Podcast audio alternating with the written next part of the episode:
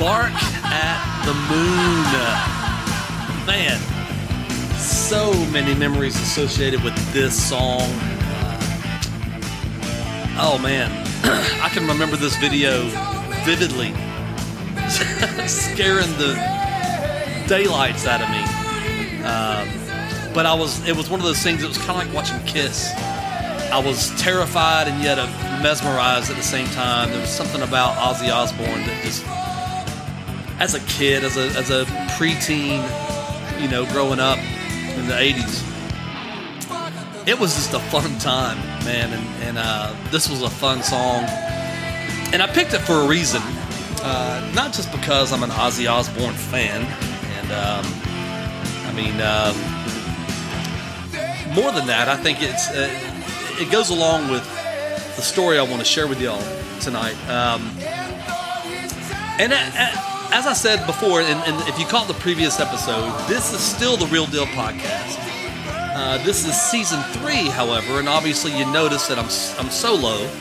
Um, and as I said in the last episode, Scott is uh, is outgrowing his company and and uh, he's jet setting all over the country and, and uh, doing all sorts of good things uh, for his business. And so you know, it was just sort of an unspoken thing that he was really too tied up to do this, and because I had the equipment here at my house, it's a lot easier for me to come in here and talk into the microphone for a few minutes and share something and maybe give you something to think about or maybe help benefit you in some way for the week. And so, what I thought about, as I, and I know that I'm re-explaining this, but just in case this is the first episode you're catching, go back and listen to the other one uh, from last week. This series, uh, season three, is going to be called "Closer to Fine." And what I'm doing is I'm, I'm just going to share some memories that I have and, and some life lessons that I've, I've learned from those things. And I really enjoy telling stories and, and um, you know, especially things that have happened in my life. And, and, you know, if in some way these things can help you with, with something or, or maybe just give you someone to relate to, I hope that's what it does. So, um, welcome. This is the Real Deal Podcast. I'm your host, Keith. And this is season three, Closer to Fine. And tonight's episode is entitled Bark at the Moon. Now, obviously, I've got a story that goes along with this, and uh, and this is not a childhood memory. Uh, you know, I talk a lot uh, about my kids. Uh, if you listen to the Real Deal podcast at all, season one, season two, I always talk about my kids, and you know, and, and, and part of it is because you know the, I didn't have that kind of relationship with my dad growing up, and so you know, as as I became a father and had my own kids, in a very weird way, I gained that relationship, that father child relationship, and I gained it with my kids, where I'm the father, they're the kids. And so it, it, it gave me something that I really needed in my life. And, I, and I'll tell you, my kids have been my best teachers.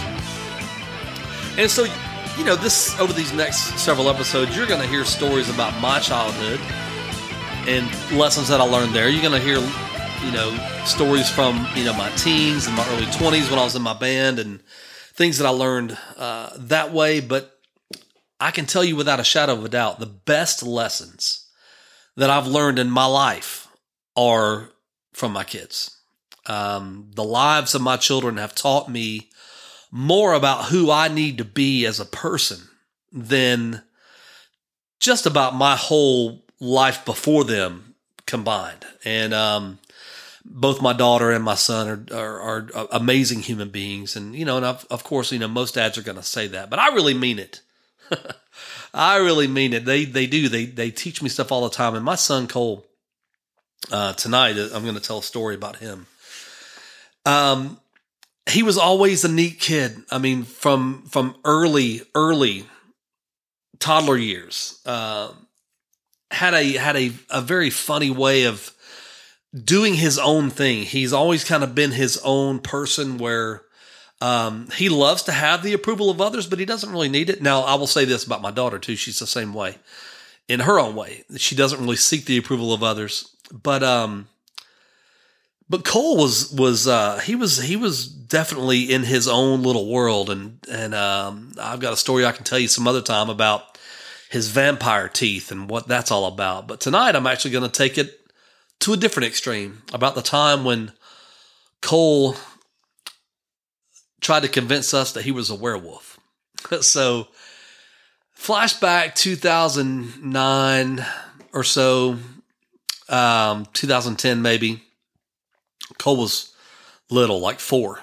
And um, our family and our extended family, uh, both uh, my household as well as my brother and sister in law, Mark and Denise, uh, had all decided to have Thanksgiving in Gatlinburg. And so uh, we're on the way up there. We're driving up, and uh, you know, like you do uh, on on long drives, you know, you, you, you talk about different stuff in the car, and and uh, you get things going. This was around the time that the Twilight movies were out, um, and my wife was a big fan of of those books, and we had seen the movies, obviously, and so there was a lot of talk at that time about, you know, uh, Team Jacob or Team Edward or whatever, you know, and it was, it's all kind of silly to me because let's be real. The only vampires, or the only time rather, that vampires should glisten in the sun is right before they explode into flames. That's how real vampires operate. But anyway, I digress. We were talking about werewolves and vampires. And if you were able to choose which one you could be, what would you choose? And so, you know, I picked my pick and, you know, I thought it would be cool to, you know, to, to be a vampire. You know, I'm, I'm, I'm a big fan of Anne Rice and the Vampire Diaries, you know, where the vampires were, you know, like real vampires, you know, and, um, you know, Kelly picked vampires and, um, my daughter Kaya picked vampire. Carlos, uh, my oldest, you know, he, he picked, uh, he picked vampire as well, but then my son Cole, four years old, sitting in the very back of the of the of the vehicle while we're traveling to Gatlinburg. Just very matter of factly says, "I am a werewolf," and so it goes dead silent in the car. We're like, "You are." He just kind of nods his head with this really confident look on his face. I was like, "So." You didn't have to choose. You just, you already are a werewolf. He says, Yeah. I said, Well, you know, it's going to be a full moon this weekend in Gatlinburg. You know what that means? He says, Oh, yeah, I know. I know. I'm, I'm going to go out and I'm going to do what I always do. I said, Well, what is that? He says, You know, werewolf stuff. I was like, What? Werewolf stuff? What, what is that? You know, I go around, I scare people. You know, it's a four year old talking, you know, and we're all trying not to laugh at him, you know, but it's so funny. And so we're just kind of going along with it, you know. And so, you know, we go, we get on up to Gatlinburg, we get with our family, and and and we begin to tell that story to our family. And so all of my nephews begin to play into this too. That, oh yeah, I'd be a werewolf too, and you know, and and Cole's like, well, I am a werewolf, and they're all like, what, you know, and and everyone's playing along with it, right? And so this goes on for the whole weekend, all Thanksgiving weekend, from you know from Wednesday on the trip up till Sunday on the way home. Cole's a werewolf, right? And then, you know, we get home and kind of go back to regular life and nothing else really gets said about it. And fast forward to to 2012, right? So this is like two and a half years later. It's almost it's almost 2013. It's December of 2012. We had just moved here to the Birmingham area uh, to work with the church at Fultondale and I'm sitting at my desk. I'm working on my lesson for that week, you know, and uh, my back is facing the room, and and uh, Cole walks up. Now, mind you, this is two and a half years later. Cole walks up behind me. He's just standing there, and I'm waiting for him to say something. And when he doesn't say anything, I'm like, "What's going on here?" Now, my first thought should have been, "Oh man, he's a werewolf and he's about to kill me." But that wasn't it, right? I turn around and he's got this look on his face like he's broken something, you know, and I'm like, what's the matter, bud? Now, I'm sitting here, I'm waiting for him to tell me that he's just broken something of mine or something because he's got that look on his face and he's he's almost crying. And I said, Cole, what's the matter? And he kind of looks away and he looks back at me and looks away again. And the tears are really coming up in his eyes. I said, son, Cole. And I, you know, I, I put my hands on his shoulders and I'm like, hey, what's the matter? And he looks me dead in the eyes and his little voice is shaking. And I know that he's about to tell me something that is so hard for him to say. And he looks right at me and the t- uh, tear falls out of his eye and he says, Dad, I'm not really a werewolf. And you could have heard a pin drop. because it was all I could do not to bust out laughing. But man, when the thing that stopped me was the sincerity in his eyes and the little tears that were just welling up and and I said, "Oh, bud, I I know." And I just grabbed him and I hugged him and his little body just collapsed into me. He was like it was like the weight of the world was lifted off his shoulders. And I said, "Son, I, you know," and he's like really like like he's having a moment where his emotions are finally releasing. And I thought to myself, man, how long have you been carrying this around? Well, two and a half years. And I said, son, I, I pulled him away and I looked at him in the eyes. I said, son, I said, Cole, son, we knew you weren't a vampire. We knew you were just playing with us. But he had thought he had lied to us. And my six year old little boy became a man that day because he had an attack of conscience. Or maybe it was just his conscience awakening, but either way, he had a moment where he had decided he couldn't carry this burden any longer. And he had to come and tell me, he had to confess his sin. And man, I, I tell you, it moved me. And what a lesson it taught me that my six year old son was doing what grown Christian men sometimes refuse to do. And that's tell the truth. Confess, tell the truth, and ask for forgiveness. And I thought to myself, wow, this is a lesson that everyone needs because the courage it must have taken him just to walk from his bedroom into my office and, and lay this burden at my feet and clear his conscience. I mean, that's what a real man does. And my six year old son showed me that day his heart. And I will just tell you, ever since then, I have said that my son has the heart of a lion. Fierce and yet frail. And it's just beautiful to see that on display. In Acts chapter 24 in the Bible, verse 16, the Apostle Paul says, I always take pains to have a clear conscience toward both God and man. And so here's what I really want to lay on you tonight. It's not just the fact that we had a cute moment with my son where he tried to convince us that he was really a werewolf and didn't know that we knew he was not really a werewolf. And the fact that he held on to that burden for two and a half years and finally, when he couldn't carry the weight of that anymore, he came and laid it at my feet and, and asked for forgiveness. And, and you could just feel the relief in his little body when he fell into me. and I had to think to myself, man, I bet that felt good. I bet that was amazing that he no longer had to carry that burden with him. And so, what I want to ask you tonight is what's that worth to you? How heavy are the burdens that you're carrying?